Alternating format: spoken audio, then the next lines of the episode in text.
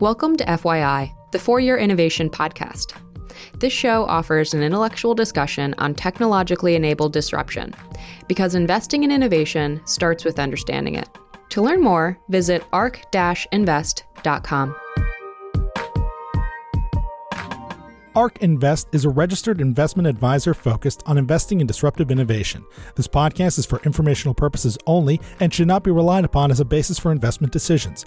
It does not constitute, either explicitly or implicitly, any provision of services or products by ARK. All statements made regarding companies or securities are strictly beliefs and points of view held by ARK or podcast guests and are not endorsements or recommendations by ARK to buy, sell, or hold any security. Clients of ARK Investment Management may maintain positions in the securities discussed in this podcast. Welcome to the Bitcoin Brainstorm. Alongside my co host, Yassine Elmandjra, analyst at ARK Invest, I'm your host, Rod Roudi co founder of Bitcoin Park, a community supported campus here in Nashville, Tennessee, focused on grassroots Bitcoin adoption and a home for Bitcoiners to work, learn, collaborate, and build. We are now on episode number five, and if this is your first time tuning in, here's our idea. Thanks again to the support from Cathie, Yassine, and the ARK team. We are taking our monthly Bitcoin topic based approach at Bitcoin Park and applying it to this new monthly podcast series we are calling Bitcoin Brainstorm. Each month, we plan to have a different topic and invite amazing people from a variety of areas within the Bitcoin community. Our aim is simple drive conversation around Bitcoin. And after going deep into Bitcoin with the first four episodes, building and scaling, AI and Bitcoin, some of the misconceptions associated with Bitcoin, and using Bitcoin, we are now here today with a very important topic, one that is near and dear to us all funding and supporting Bitcoin and open source development. So we have approximately 60 minutes and we'll be covering a lot of ground. Let's do some quick introductions uh, for everyone and then jump right in. Uh, let's first start with Lisa, also known as NiftyNei online. Welcome, Lisa. Hey, Rod. Thanks for having me on this week. It's a real, um, really excited to be here. Um, yeah, I'm Lisa. I've been working in Bitcoin for a little over five years now. Um, started on open source dev kind of over in the Lightning side of the ecosystem.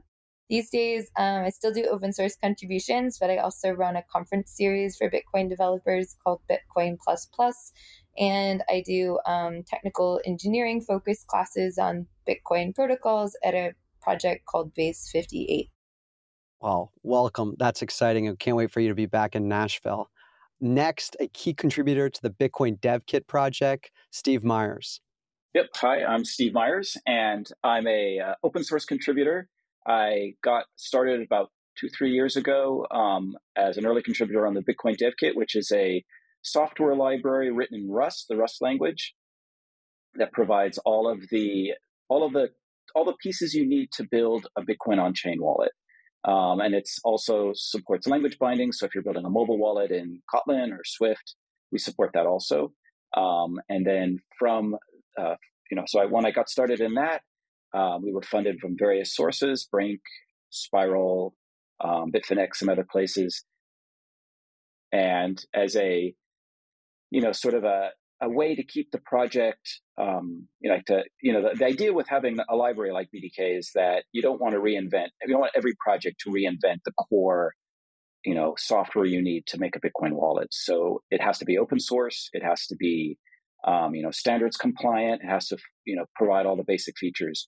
Um, so that's what the Bitcoin Dev Kit does. But you also want that to be a sustainable project. You want it to be something that, you know, a project that's going to be building on it knows is going to be around in five or 10 years and has a, you know, active and robust development community supporting it.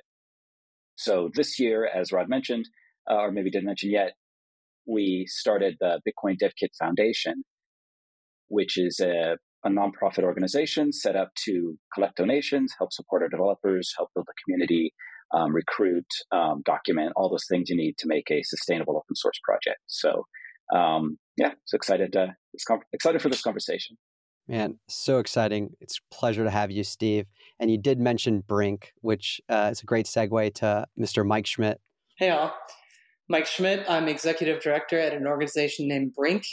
Brink is a non for profit charity with 501c3 status in the United States and we've been around three years now. Hard to believe it's already been three years. And our mission is to support Bitcoin development. And the main way we do that is through our grants program. So currently, we're funding eight developers. Most of those are full time, working on Bitcoin open source. And these are the developers that are working on building Bitcoin, the software itself. So, not building something on top of Bitcoin, which is great, but actually the, the Bitcoin core software that runs much of the Bitcoin network itself. And in addition to some our grants program, we also have some educational initiatives that we try to help educate the community on a variety of topics, mostly on the tech side of things. We help run Bitcoin Optech, which is a weekly newsletter. We have a weekly podcast as well. We've done in person workshops with Bitcoin businesses to keep connectivity between the developers and Bitcoin businesses open. Some of our grantees also run something called Bitcoin Core PR Review Club, which is a periodic meeting of uh, developers, perhaps more on the junior side of things, that want to see how would a more senior person look at this particular proposed change to the code base. And our grantees facilitate those meetings monthly. And we also have some grantees that um, are mentors. So through Summer of Bitcoin program and also through the Qala program. And then I spend some of my time when I'm not doing those things, um, also organizing some of the in person Bitcoin developer meetups that happen a couple times a year. And as a charity, our sole source of funding is support from the community, whether that's a business or an individual. So this is a topic that's obviously very near and dear to, to my heart. So thank you for having me on. Absolutely. And I got to take a, a quick tangent here because you mentioned Summer of Bitcoin. Steve Myers, can you tell a quick story about our student here at Vanderbilt that uh, learned about Bitcoin, then applied to the Summer of Bitcoin program?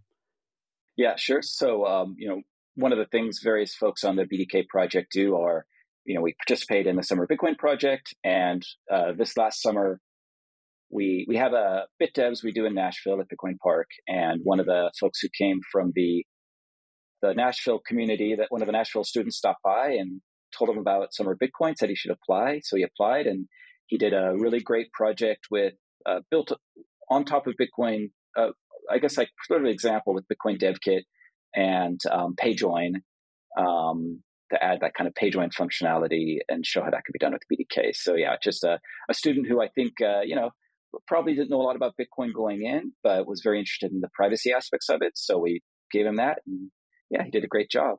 And you had to apply. You had to. It wasn't like you just get accepted. I don't know how many thousands of people have applied to this uh, program. Yeah, they get a lot of applications, and um, yeah, unfortunately, we don't actually get as many American applicants. But so it's great to see a student, you know, a local student that's you know got the skills and wants to apply and, and spend their summer doing that. So it's yeah, a great experience for him, I think. and thanks again, Mike. And let's go over to the gentleman who was kind enough to co organize and lead Nostrville, uh, hosted here at Bitcoin Park just a couple weeks ago, a core contributor to the BTCPay server project, Rockstar Dev. Yeah. Hey, everyone. What can I do when I love people so much? So, when they ask me to participate in co organizing conferences, I, I, just can't say no. And uh, not only you, Rod, but then Nostrica, Nostrasia, this uh, Nostr.world uh, conferences that Jack Dorsey supports. Yeah, I'm also organizer of that. But uh, beyond just helping organize conferences, yeah, I'm a cypherpunk, I'm a Bitcoiner, FOSS advocate. Um, most of my reputation in the space comes from the fact that I was a first contributor on BTCPay server back in 2017, joined Nicolas Dorier when he declared that he will obsolete BitPay after they raised uh, $60 million from Bitmain and others. Um, yeah, I have propensity for crazy missions. See, uh, so yeah, two years later, then I joined uh, Strike with Jack Mallers, uh, coded the whole backend there, uh, built the engineering team, spent over four years as a VP of engineering at Strike. And these days, I'm mostly uh, back in FOSS, organizing conferences, advising some companies, some VC funds, and yeah, doing everything I can do to help usher hyper Bitcoinization faster. So yeah, that's me. Well, my friend, we appreciate you being here and we're excited for you to join this uh, brainstorm. Uh, and one of the many unsung heroes in the Bitcoin space, um, and has become a friend of mine, uh, Conor Okus with Spiral. Hey, how's it going? Thanks for having me. Excited to be here. So, yeah, my name's Conor. Um, I'm a product manager at Spiral. Spiral is an initiative within Block, and we aim to support free and open source Bitcoin developers, designers, and PMs, and just the wider Bitcoin ecosystem in general. Um, we do it in a number of different ways. One of them is our grant program. So, our grant program has been running for about four years now, and we've given out over 60 grants to builders in the space. Um, we're currently supporting maybe three dozen, maybe a bit more developers, designers, some PMs. Um, and they're all geographically dispersed as well across 20 plus different countries as well. So we're really proud of that footprint. We also have a full time team of engineers who are working on uh, Lightning implementation called LDK, which is um, a Lightning implementation package as a SDK designed to help developers implement Lightning into their applications in a in many different environments and as simple way as possible. Um, we also have a, a, creative edge to us as well. So we do um, things such as uh, here here comes Bitcoin, which was an initiative to help uh, beginners understand uh, what Bitcoin's all about, but in a fun and playful way. Um, we've done a documentary for LDK and SDK as well to to shed some light on that. Uh, we love puppets. We're big fans of puppets, so if you follow our work, you'll see a lot of uh, puppet imagery around. So um, yeah, it's really fun to to work at Spiral. Really fun to be part of the Bitcoin ecosystem, and uh, thank you for having me. I love how understated all of you guys are. Uh, like the accomplishments are so freaking amazing. Um, and I love the puppet video. Michael, just as like a, a, a reminder, we need to include this in the show notes. Um, a number of links from uh, what Conor um, and the team uh, created. Um, thanks again for being here, Conor. Uh, and always, Cathie Wood, founder, CEO, and CIO at ARK Invest. Welcome, Cathie. Thank you, Rod. Thank you for inviting me once again. Absolutely. So I think maybe I can ask you a question uh, just to tee up the conversation and then get it to the broader group, Cathie. Um, and Yassine, if you want to jump in as well. Um, and I think it's a simple one. Uh, can you share a little bit about why ARK Invest is interested in Bitcoin and open source development? And how does this align with your overall strategy and philosophy? Okay. Well, I watched as I was uh, growing up in the investment business, I watched open source evolve as a thing.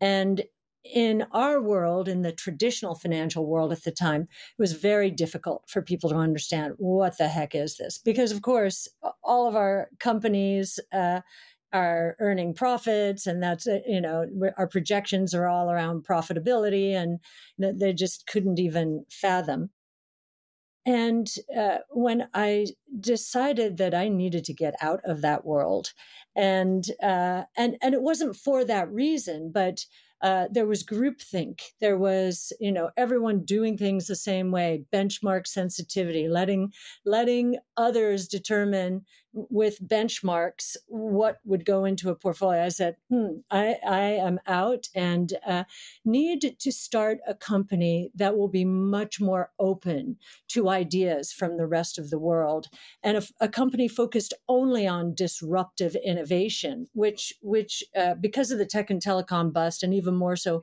after 0809, nobody really wanted to go there anymore. Um, maybe that's a bit of an exaggeration, but not too much of an exaggeration. And I decided uh, that.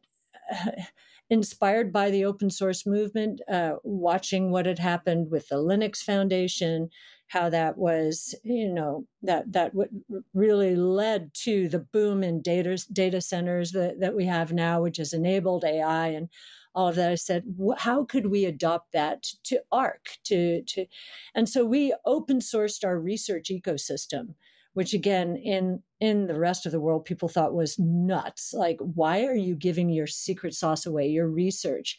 Um, that might have been a, a good question in when I started in the business, late 70s, early 80s when information was very difficult to get, very expensive to get. And, uh, you know, the secret sauce was okay, wh- how can we gather this information? Now, information is prolific. And uh, the question is, how do you pull it all together? Um, so we give our research away and we get so much more back from that. We get information, not inside information, we get information from, you know, developers, people out there innovating. They want us to be successful. We're sizing markets and helping them. They're helping us battle test our assumptions. So the give and take is phenomenal, so much better than I ever dreamed. So I've seen open source work. I mentioned Linux and all of the other open source strategies. And uh, bitcoin was very natural therefore for for me and us as we were looking at this new technology this new monetary system. Uh, it was it was a natural it was a beautiful thing and we embraced it very early g- gave our clients uh, their first exposure to bitcoin in 2015 um, fast forward to today and uh, it is interesting we're doing bitcoin brainstorm this week when there's been all this drama around OpenAI. And we've been focused on AI open source versus closed ecosystems, and we're measuring the progress of each. Um, we're, we're putting out some great charts in our Big Ideas 2024. And what we're noticing in this world of generative AI and large language models the closed ecosystem is moving forward very rapidly, but the open source ecosystem is moving ahead even more rapidly. Now, open source in terms of performance in generative AI, large language models, is behind uh, GPT 4, but uh, its rate of improvement is um, faster than the closed ecosystem. So watching the drama around OpenAI and love to open this up and hear what everybody thinks.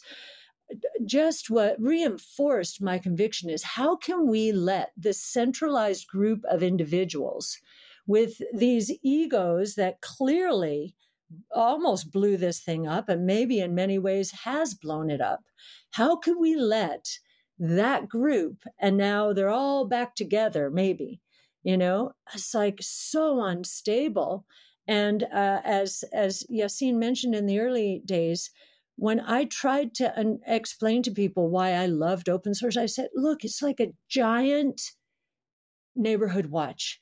You know, why are pe- people are everyone's watching it? It might involve their livelihoods, it might involve their reputations.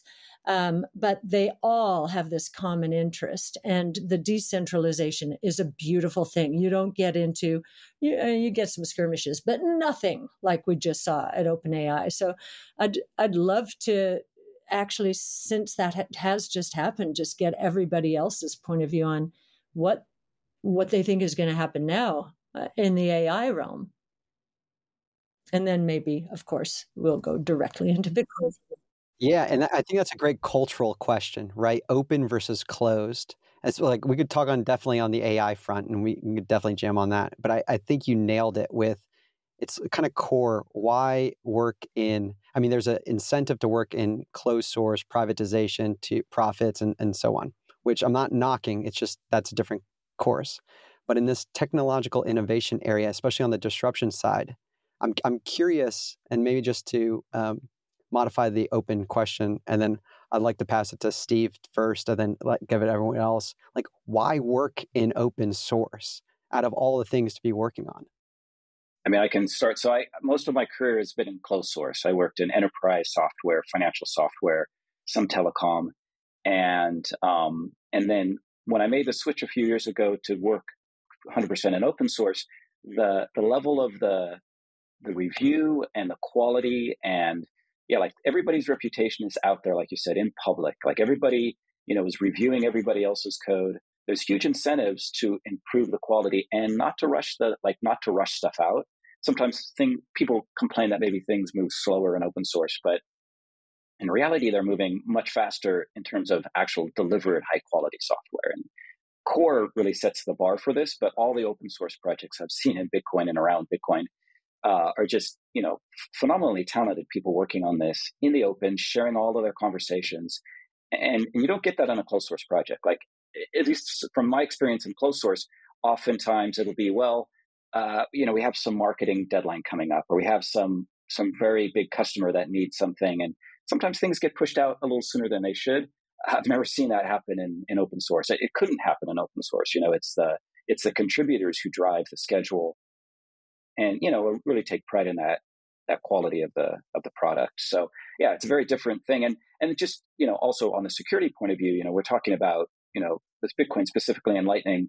You know, this is software that you know has a lot of money riding on it. So you know what what Mike's group is you know what Mike's uh, grant grantees and stuff are doing is you know it's it's protecting billions of dollars in financial assets. So um, any anything Bitcoin related, you know, needs to have that review just to be trusted to use it on a program. You know, use it if you're going to like build a company around something, you want to be able to audit it yourself. And you can't do that with closed source. And I, I remember the days when TCP/IP software used to be closed source and you had to pay for it. And then Linux came around and it was all open source. Everybody could audit it. Everybody could improve it. And, you know, that's when the internet took off, I, I think. So I would jump in there to say that certain technologies are impossible without open source. And I certainly think like Bitcoin would be impossible if it wasn't open source because like who would use that as uh, as as money um, as for ai uh, as everyone else yeah i'm enjoying drama on twitter or x or whatever it's called nowadays and uh, I, I watched yeah a lot of ilya's videos and he has that interesting perspective in a sense that closed source AI will always be ahead of open source AI. And I, I kind of agree with that stance uh, because when it comes to uh, closed source, uh, what OpenAI is like, that's not open company. That's not, yeah, nonprofit. It's literally a company where you have collected all these best AI researchers and they're working on closed source product and then results of their work are slowly trickling out i do think that openai is going to catch up but as long as you have so much money and resources and talent being concentrated in single location you're you're going to see like what is the difference and advantage be- between like closed sourced ai and open source AI. And really, as, as us cypherpunks say, like information wants to be free. And that's how I see the whole drama in open AI is like they just have too much power concentrated in there and everyone is probably like ego is, is starting to get in the way where everyone thinks that their decision is you know deciding the fate of the world. And this is where open source really comes as a salvation in a sense like okay you know open source parts of your stack you're comfortable with your um, you know can be improved by others and then the rest of you know the world the rest of developers the rest of the community can join in and help you know develop because yeah open source to me it is about technology but it's also about people. Like I look at everyone on this call, and to me, the biggest thing that open source has done to me is like developed me as a human and connected me with other great humans that are working on, you know, Lisa, for example, the the what she does in educating, you know, new developers and getting them interested in Bitcoin is amazing. And you know, I'm also Lisa tweet enjoyer, right, Lisa? So yeah, that's the best part of open source when it comes to me. Yeah, Rockstar, you you you mentioned something that that got me thinking in terms of the pro- the profundity of open source. It seems like the more important the application, the more important it is for it to be open source. Where I think about something like Bitcoin, it's like Bitcoin could have never possibly thrived in the way that it has if it, let's say, just started closed source or was closed source by default. Uh, and so, one, I think it points to just like how profound Bitcoin is as trying to be this new money in which open source needs to be the default.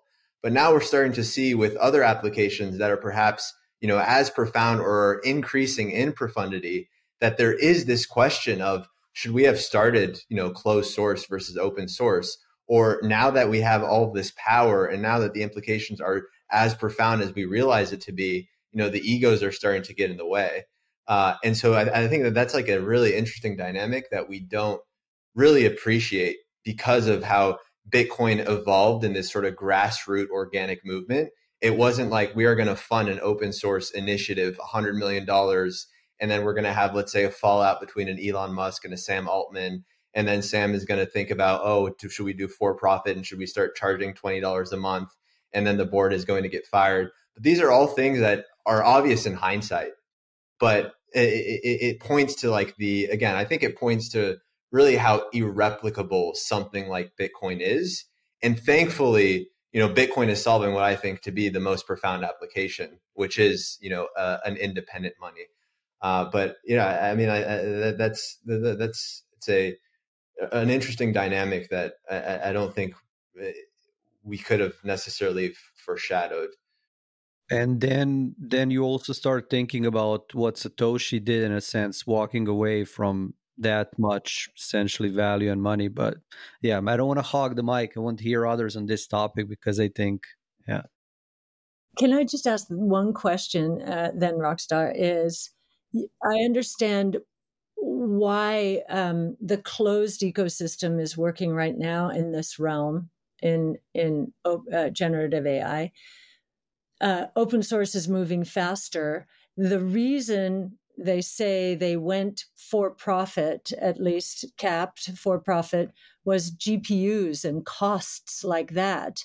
Um, what's what's the analogy here? First of all, do you, do you you when you say you think closed in that realm is probably going to win?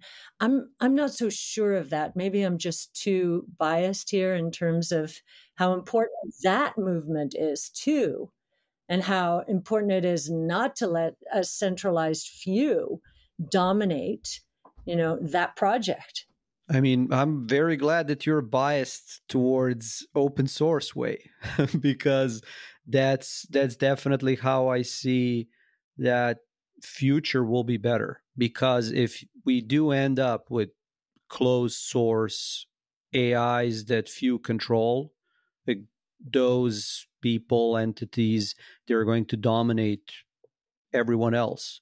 And um, really, when I look at the paradox of open source, I think most of it and why it's advancing so fast, as you say, is the cross pollination.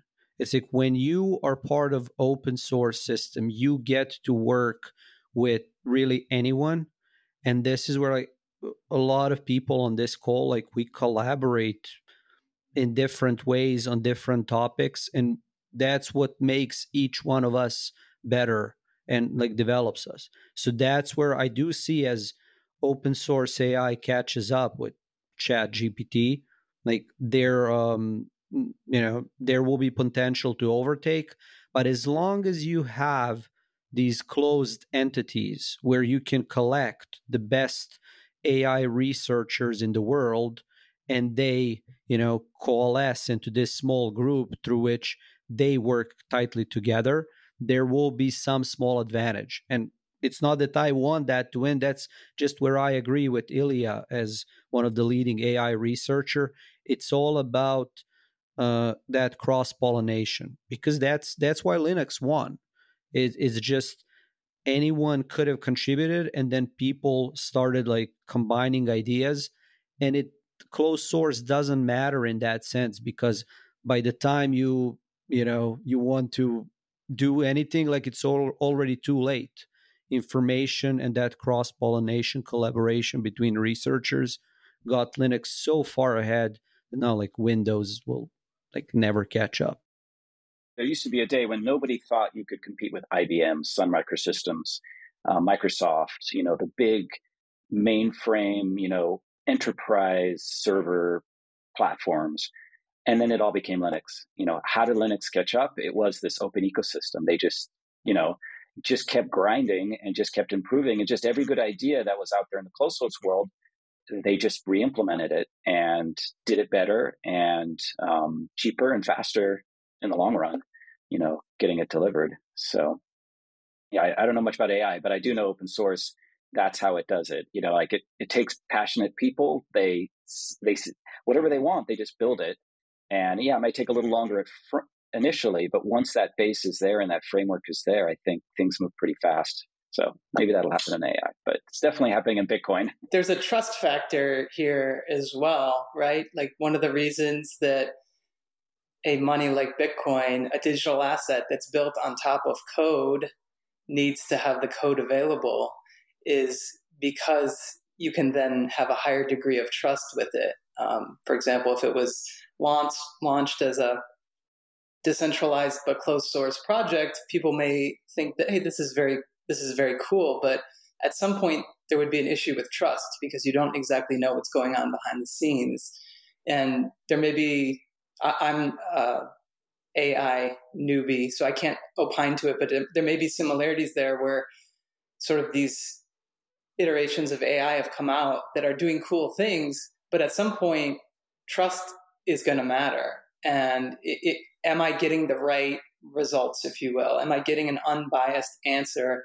And that trust may come into play in a closed source AI system. I think that's a great point, Mike. I think that's ultimately the way to reconcile both points of view. Is that close? Eh, we like to in the Bitcoin world talk about time preference, right? Closed source is a very high time preference approach, whereas open source is a very low time preference. In the short term, the ability to let's say bootstrap to efficiently allocate resources to let's say support something like GPUs, closed source could win out, right? Because it's like you're, you're you basically are able to to um, to marshal the the financial resources to do that. But in the long term, ultimately, you have a a, a breaking point where it, it, it works until it doesn't, and then when it doesn't, everything either completely collapses or there's just a massive monopoly where it becomes completely unusable. And so I think that kind of Cathie, to your point, is that I think the long term sustainability of open source feels uh, much more realistic than the long term sustainability of closed source, even if at the onset, like a closed source will will might might win out. Um, so, and I see, I, I think that I see that with with kind of the crypto or Bitcoin world as well, where it's like everyone thinks Bitcoin is moving at a at a slower pace of innovation and that there's not much development, uh, and yet it's able to be as resilient as it has been uh, for this exact reason is because it is uncompromisingly open source, uh, and and so we're we're starting to see the fruits of that only after the fact. Actually, I want to bring up a little topic you mentioned, uh, long-term sustainability, and I think that's kind of one of the topics we have today. And really applies to Bitcoin Core and any Bitcoin open source project that how do you make it uh, it's a very it's still a very new project. We're like at 15 years old. How do you make it long term sustainable? You know how do you and, and, it's a bit different than say something like linux where you can have all these you can have all these um, you know enterprises supporting it and customizing it for their needs but you don't want to centralize the funding and control of something like bitcoin. Like that that would be something that maybe in Bit, maybe in Linux they can get away with some sort of centralization, but not in you know not in Bitcoin. So I don't know like what you guys think about how do you make that long term sustainable, long term funded, but not centrally controlled in a like foundation model. I have some thoughts on it because I, am sort of of of two minds. The the self. Mike, I, as you share your thoughts, if you could just set up for the audience, like how Bitcoin has a really unique funding model that relies on community support and and just the kind of importance of, of recognizing that uh, across you know the stakeholders i think is really important. i'll give a, a, quick whirlwind tour of my perspective of of how open source and bitcoin has evolved you know obviously satoshi there's, there's sort of these these two pieces there's someone is is donating their time in working on this or someone is donating money so that someone can spend time working on this. And at the very beginning of the project, you had Satoshi donating his time to work on this project. And even through, I think, 2012, you know, it was purely volunteers working on this, donating in the form of their time until you had the Bitcoin Foundation come and I think Gavin Andresen was the first person who actually got paid money to work full time on Bitcoin in 2012. And ever since then, it's been sort of a a slow climb of uh, less people putting their time in as a donation and more people donating money so that people can get paid to work on the project. So we've sort of seen that that slider go from 100% time donation to somewhere in the middle now, where some people are donating their time and some people are donating money. Um, and to the topic of um, being able to do funding in a sustainable way. Yeah, as the executive director of Brink, I would love to have a pile of Satoshi's coins and we just work off of them. That would be great. But the fact is, and we've just talked about this with the centralization of you know OpenAI and things like that, that things can go wrong and uh, centralization is bad. So I think what I'm interested in is a funding model obviously I, ideally you'd have something like a million people giving in a couple dollars a year kind of thing. Um, that is just probably not going to happen as much as we'd like it to. But the more that we can spread out the funding over different organizations and individuals the better. And the more that we can make that be done in a sustainable uh, recurring way the better. Because at the end of the day we want recur- we want sustainable funding so that we can have sustainable development talent working on the project um, and they can dedicate their time and decide well this is going to be around for more than a year so maybe i do want to leave my amazon job or my google job and, and do this. Um, so you want to have the sustainable funding match the sustainable development behind the scenes. That's a great setup. I mean i think my view on this is ultimately stakeholders in whatever form they come with Bitcoin, whether you're a holder, whether you're an investor, whether you're building on top of it, um, uh, almost have a duty to figure out a way to sustain that model. And I think Conor, you're almost perf- the perfect person to talk about this because in many ways that's exactly what Block realized with Spiral. Um, can you talk a little bit about that that dynamic and you know how that that's being applied? Yeah, I mean, I think there's many large companies that use open source software in, in many different ways, and some are eager to um, contribute back to that ecosystem more than others. Um, I think it's no secret that you know Jack Dorsey is a bigger proponent of of Bitcoin, and when Spiral was started three four years ago now, um, the question was asked, "What can Block do?" Square at the time, what can be done to you know contribute and give back to the community. And one of the ways to do that is to pay people to make Bitcoin free open source software better. And so for us, um, we're predominantly focused on Bitcoin Core, which is like, you know, the catalyst for this Bitcoin movement that we see. But Bitcoin at this point is very much a large ecosystem of many different projects. So you have Bitcoin Core itself, then you have stuff like Steve works on like BDK and software development kits, and now you've got layer two stuff with Lightning, and you've got different types of infrastructure projects, different research projects. Um, we have even have design focused efforts as well with um, the Bitcoin design community, which maybe we can talk to a little bit later. But I think Blocks model is interesting in that for a very small percentage of your research budget, you can have a very strong impact on open source but also have that align with many of your business goals. So Block's main objective is financial empowerment and what better technology to align yourself with in-house to be kind of at the forefront of that technology and innovation and um, we don't as our team have any specific business motive but much of what we produce has been used by block or teams within Block, Cash App specifically, and they've been able to arrive at decisions to use the software that we're creating and the software we contribute to independently, which is also important. Um, so that is one model, like where you have a large organization who commit a small percentage of their research budget to contributing back to, to Bitcoin specifically. Um, but I think the longer term trend is that we want to see more spirals, we want to see more brinks, we want to see more foundations being developed, and uh, we want projects and individuals to be multi multi entity funded. So no one project is reliant on any single um, organization. And I think we're in a time where the trajectory is definitely up and to the right with regards to funding um, for Bitcoin. If anything, our issue or problem is allocating those funds efficiently. Um, so uh, yeah, I'd say the more the more the merrier, really. Totally. And Conor, you reminded me of the uh, a framework for sustainable open source Bitcoin development that you wrote um, maybe even a year or two ago, uh, which is spot on. We we should definitely uh, include in the show notes. Um, I'm going to ask Lisa a quick question, but Bitkey, which by the way, Spiral is separate of Block and Square, and it's a separate entity funded on its own. It has no bearing on any of like you know Square. Um, but Bitkey is a wallet that uh, the Square Group is developing, correct? Raise your hand uh, if your project is the foundation layer of the Bitkey wallet. Well, BDK, yeah, they chose BDK.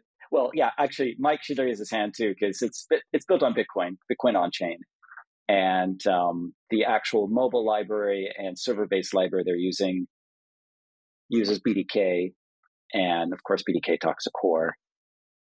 And they're building something completely innovative in terms of a, mo- a mobile multi-sig shared custody not, not really shared custody so it's a self-custody model with a backup key you know one one of the three backup keys held by the provider but in this case um, the bitkey team.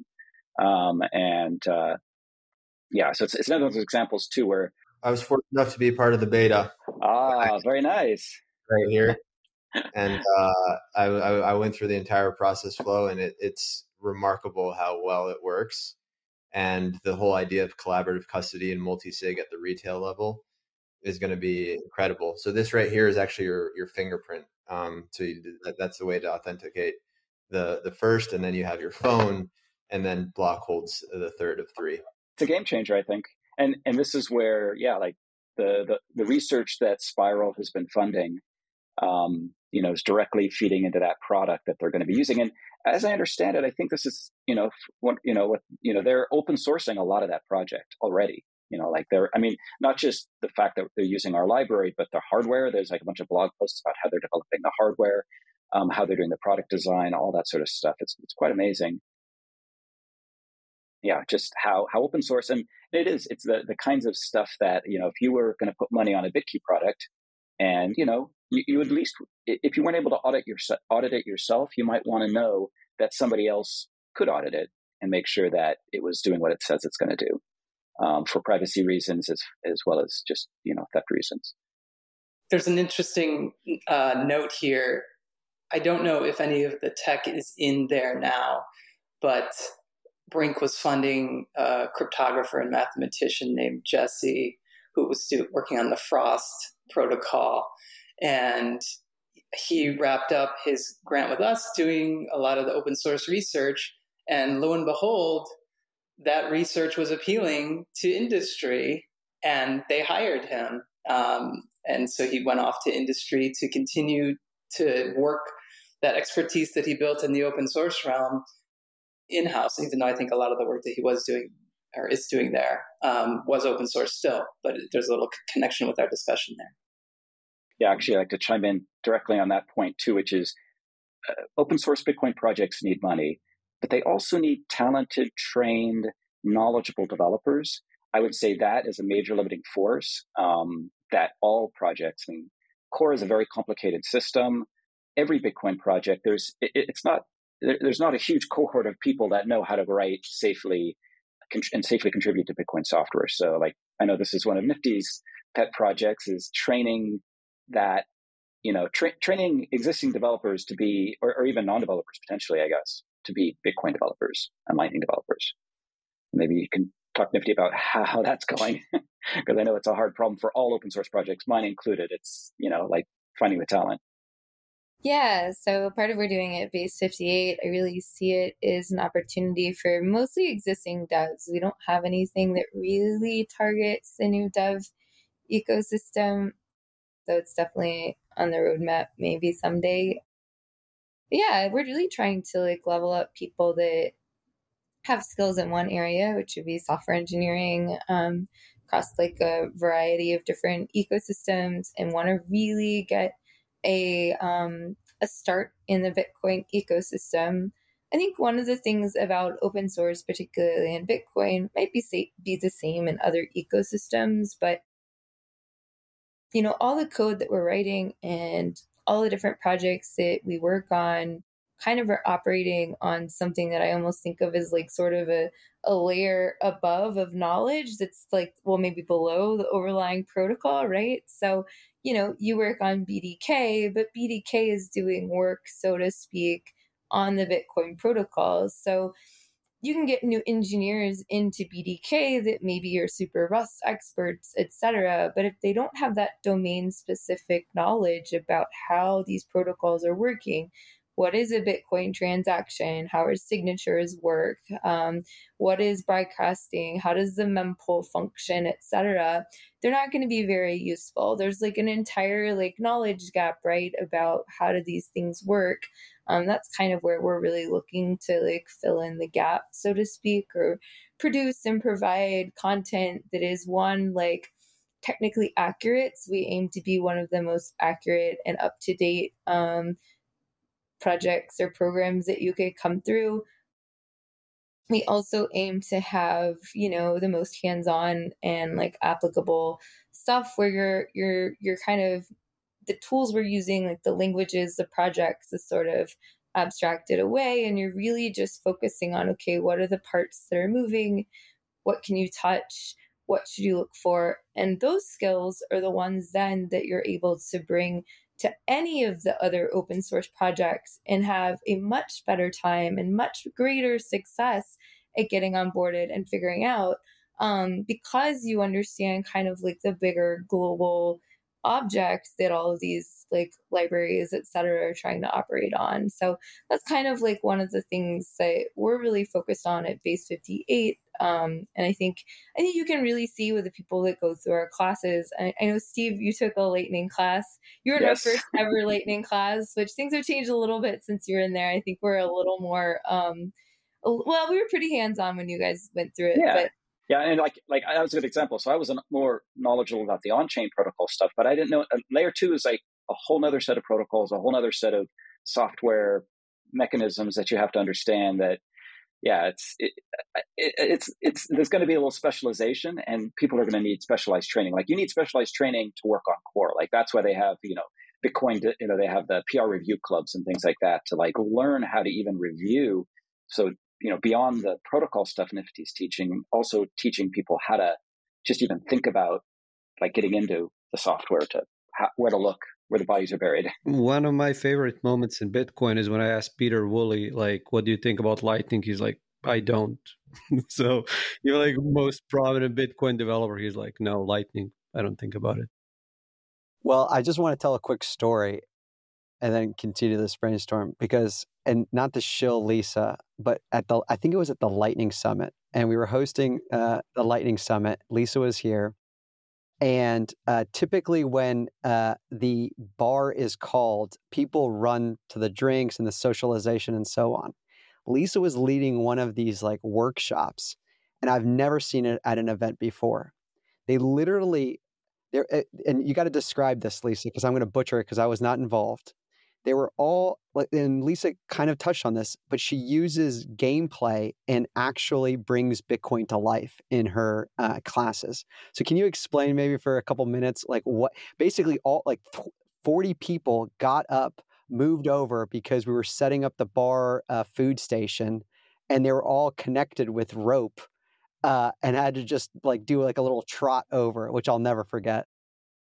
Yeah, so you're talking about. I always forget about this. So I forget we do we do we do do. i am like we only do dev education. That's not true. We have one project which is like a classroom size, hands on, meant for anyone, your friends, your family, your kids, etc. Project called the Bitcoin LARP. It stands for Live Action Role Play. We did it at the Lightning Summit. Um, we also did it again in Nashville when you guys had a global summit for community leaders. So that was, um, I think that was in September. Um, but it's it's incredible. So you know, I'm I think of myself like you know, long time builder, engineer, developer.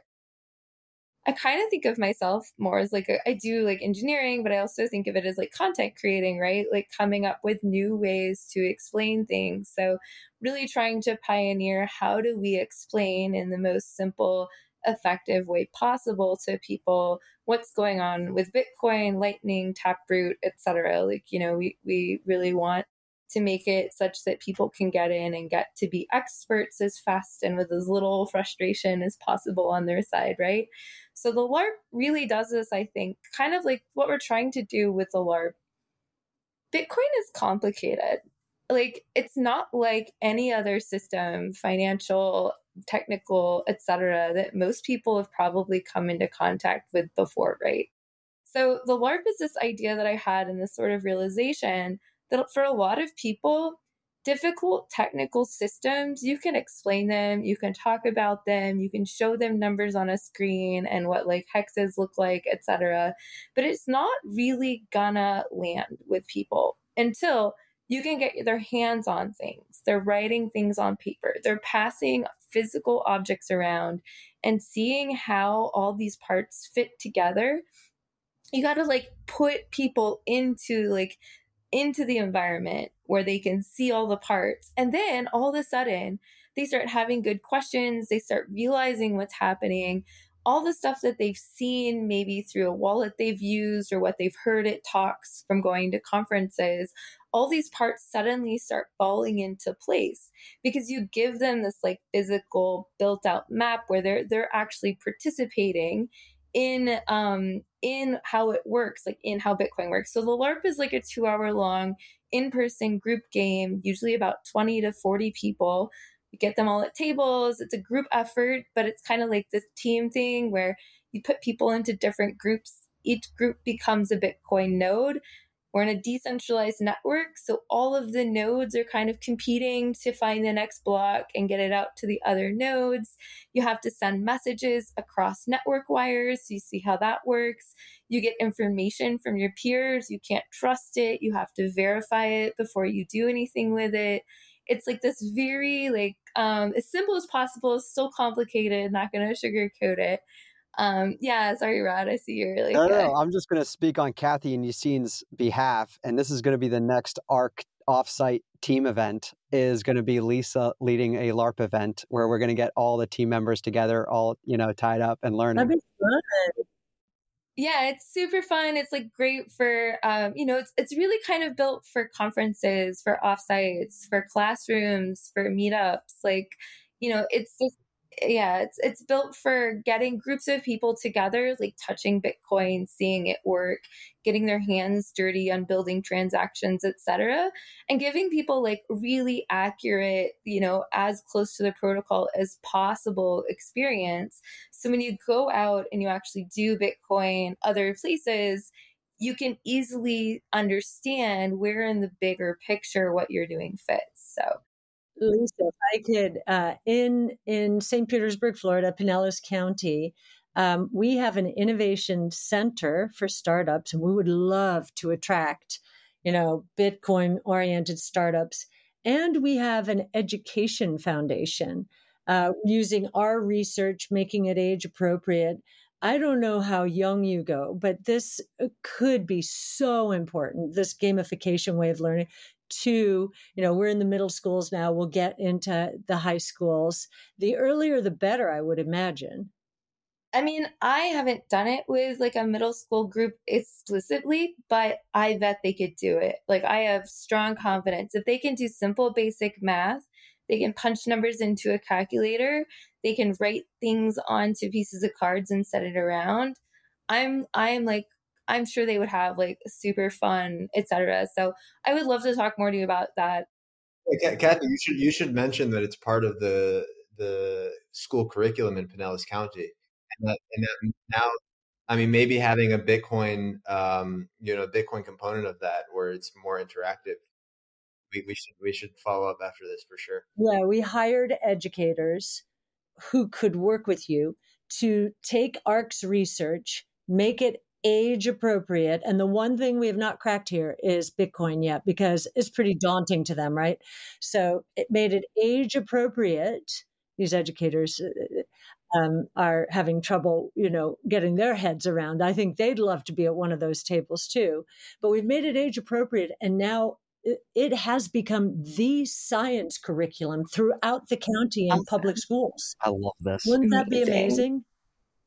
It's amazing, yeah. And honestly, I think learning how Bitcoin works is so great for teaching people about decentralized protocols, right? So it's, you know, Bitcoin is the grand. This is one thing I like to say about why I teach Bitcoin exclusively as like a dev thing. You know, there's a lot of different crypto, interesting blockchain projects, but Bitcoin is the granddaddy of all of them. So if you really understand what Bitcoin's doing and decisions that they made around why is it decentralized? Why are blocks every 10 minutes? How do transactions work?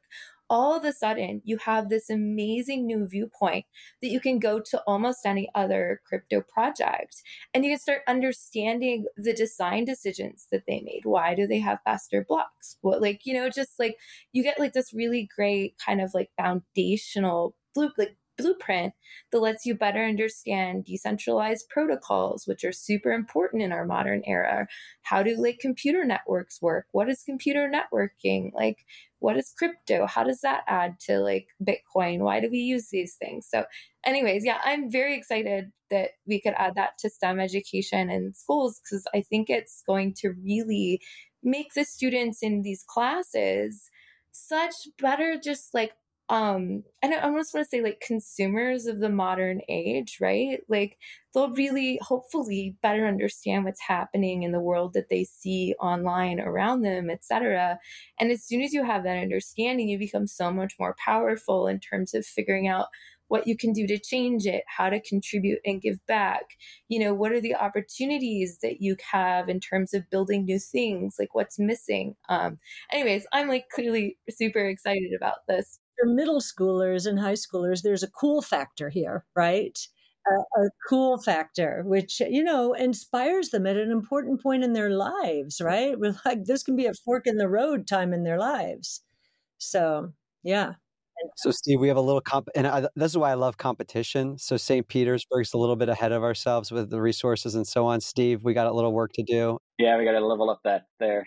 I mean, it's it's it's good to see. I mean, I, I, I like that you know that focus on the younger generations because even though bitcoin might be smallish now it, as it grows it's it's going to need more people. Like it's going to need more developers who understand the basics of the pro because not everyone's going to be a developer but some people will be just to be a product manager or to be a product designer or to be just to get involved in the this this whole new product category of software and businesses. To need people to understand at least the basics. You know it's like understanding network and there's a lot of you know, there's still people today that don't understand the internet, and that like cuts them out of a whole industry. to just understand the basics is important. Yeah, like as a developer, once you do understand TCP IP and like once you understand UDP as protocols, it's so much easier to develop.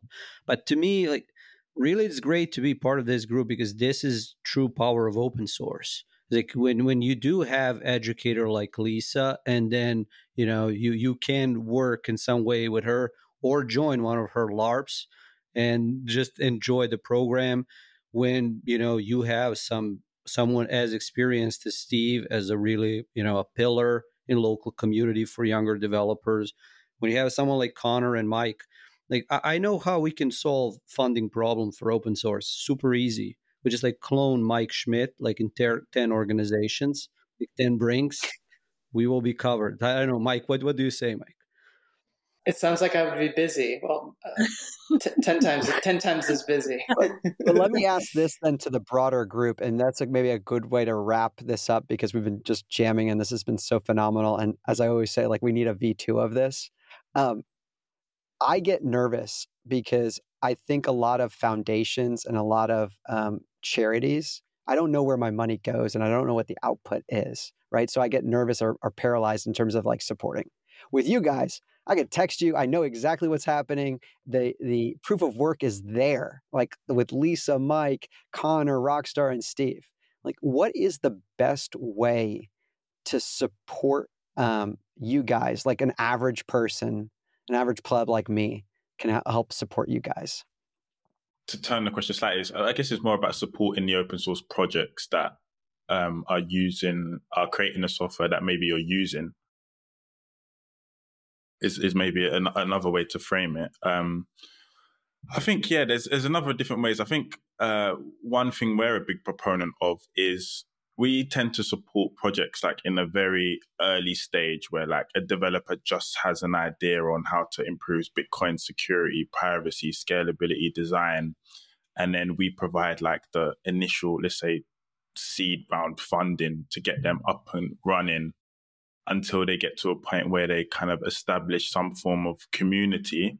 And that's where you might find yourself slowly entering the fray and trying to contribute whether it be to the project, even if you're not a developer.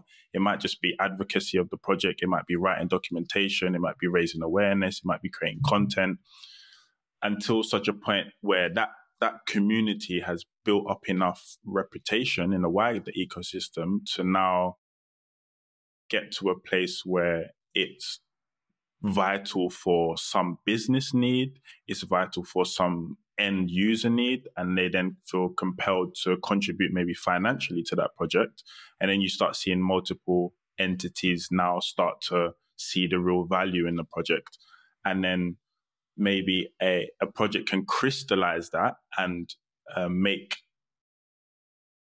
donation receiving donations easier by creating a foundation like what you have done steve with BDK or the Bitcoin design community have done with, with their design efforts and a, a Bitcoin design foundation because individuals, like you just said, Rod, individuals or even large institutions maybe don't have the capacity to do all the due diligence that maybe we have at a spiral or a block where we've got a, a big legal team, a big tax team.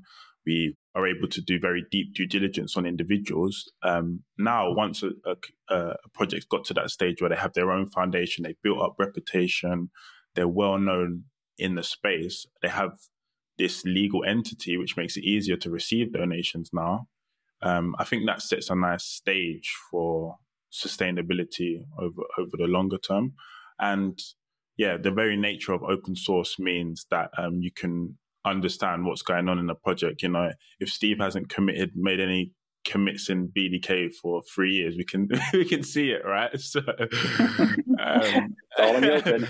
it's all it's all in it's all in the open, right? Um, I'm only messing Steve, but yeah, like um, I think that's um that's an interesting way to think about it from both a like, user of the technology and someone who's looking at it from a from a business perspective as well.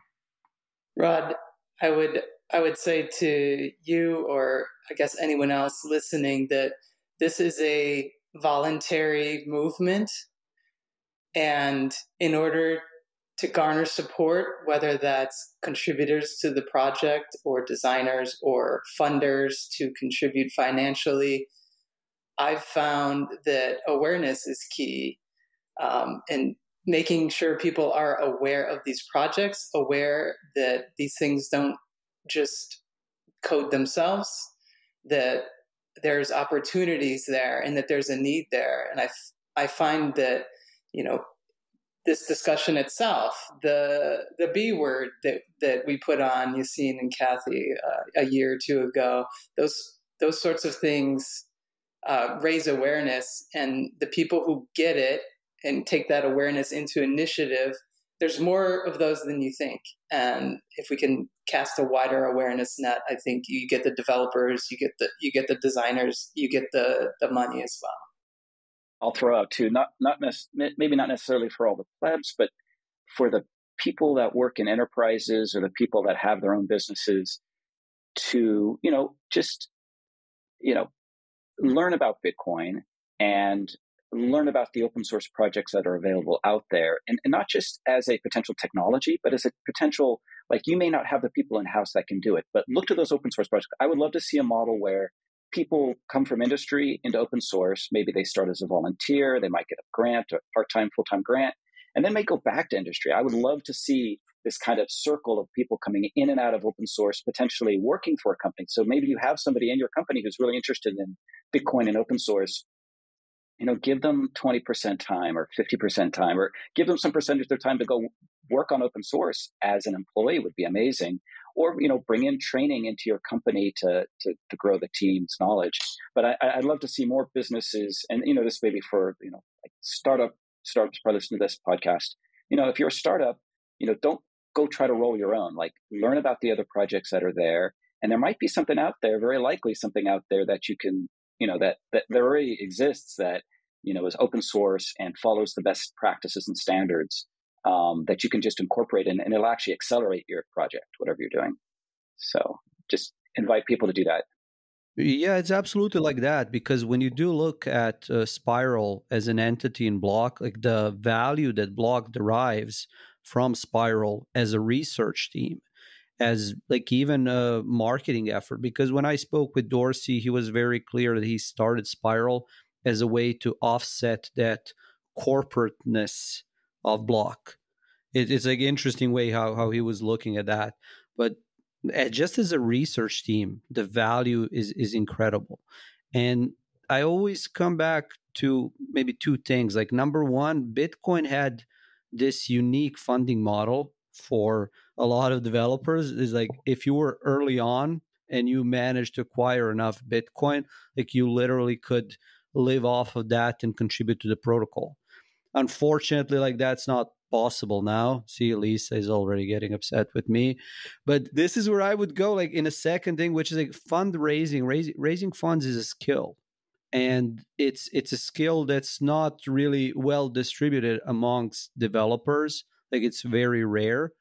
And I what I love seeing, especially in the last few years, is development of this infrastructure so that uh, people that understand the value of freedom tech and like in bitcoin they can donate to these entities. And not only like individual like me and steve we spoke about how BTCPay Server has a foundation in japan.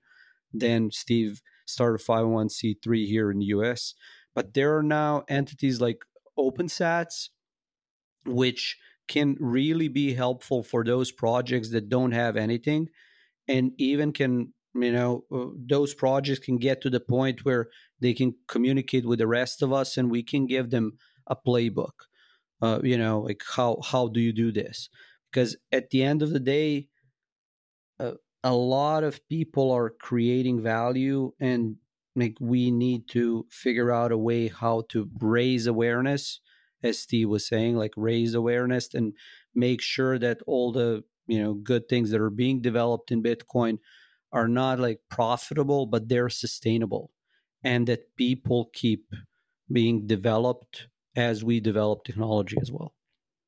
Actually, I want to add one more thing on that, which is that uh, the a little money, like money, is important, and it, it's sometimes not for expected reasons. Like I was an enterprise developer when I got my first grant from Spiral. It wasn't so much the money; it was the uh, confidence they were putting in me to quit my day job. Like they were saying, yes, you can do this. You know, it's that it's that moral support. You know, even a part time grant or a, or a bounty given to a developer working in industry might be enough to just say, hey, we, you know, you you can do this, and and then and then that starts their whole open source career. So I, I really think it a little goes a long way. It changed my life. Steve. I, I agreed. Me too. No, man, you're so yeah. right because when Spiral gave that 100K to BTCPay server back in 2019, we were so happy. And we were like, it's that vote yeah, of confidence. Makes a, makes a big difference. Yeah, absolutely. I had three quick things that, you know, for people who are outside that want to give back or kind of like help move this space forward. Um, my first, they're all going to be like self serving, so that's fine. But my first one is, um, I uh, I think you should invest in yourself, um, in your knowledge of Bitcoin. Maybe that's by signing up to take a Base58 class. Um, we've got some online classes. We do in person classes. Um, maybe that's signing up to take a dev course so you better understand what's going on with the tech stuff that Bitcoin is built on. Um, but I think investing in your own understanding is really good for the entire community and the network because it makes everyone who participates a more informed, like participant and like holder, stakeholder in this project that is like the Bitcoin open source network. Um, my second one is that if you want to donate to a team or a project, um, the OpenSats um, is always um, happy one to accept donations to our general fund or to any of the listed projects if you have a project and you want to apply for a grant out of our open fund or get your project listed on the website, you should check that out. And then the last one is the Bitcoin LARP that we've been talking about. We're currently doing a Geyser Fund campaign. It's kind of like a Kickstarter, but it's Bitcoin only. Um, what we're trying to do is build the first 50 copies of the LARP kit. So up until now, there's only been one.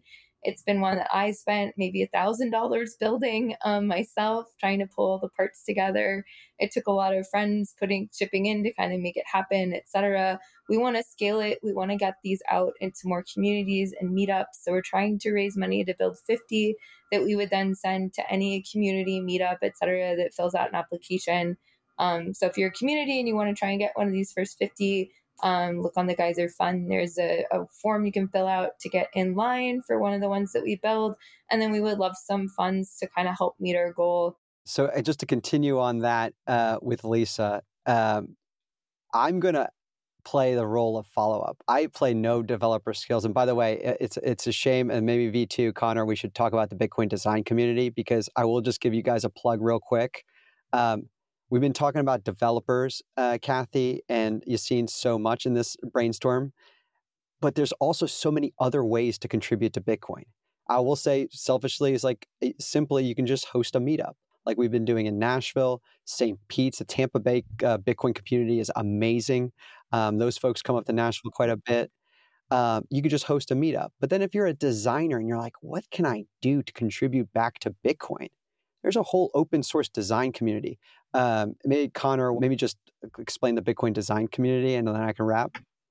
Yeah, I mean, again, it's, it's no secret that the um, user experience in Bitcoin can oftentimes be quite rough, and we we're trying to figure out ways to move in a direction where is there are more seamless experiences. Um, we initially thought it makes sense to hire a single designer and have them solely focus on trying to tackle many of the UX challenges we see in Bitcoin. Um, but we opted to be the catalyst for a, for a whole community of designers who are focused on challenging, um, tackling some of these issues.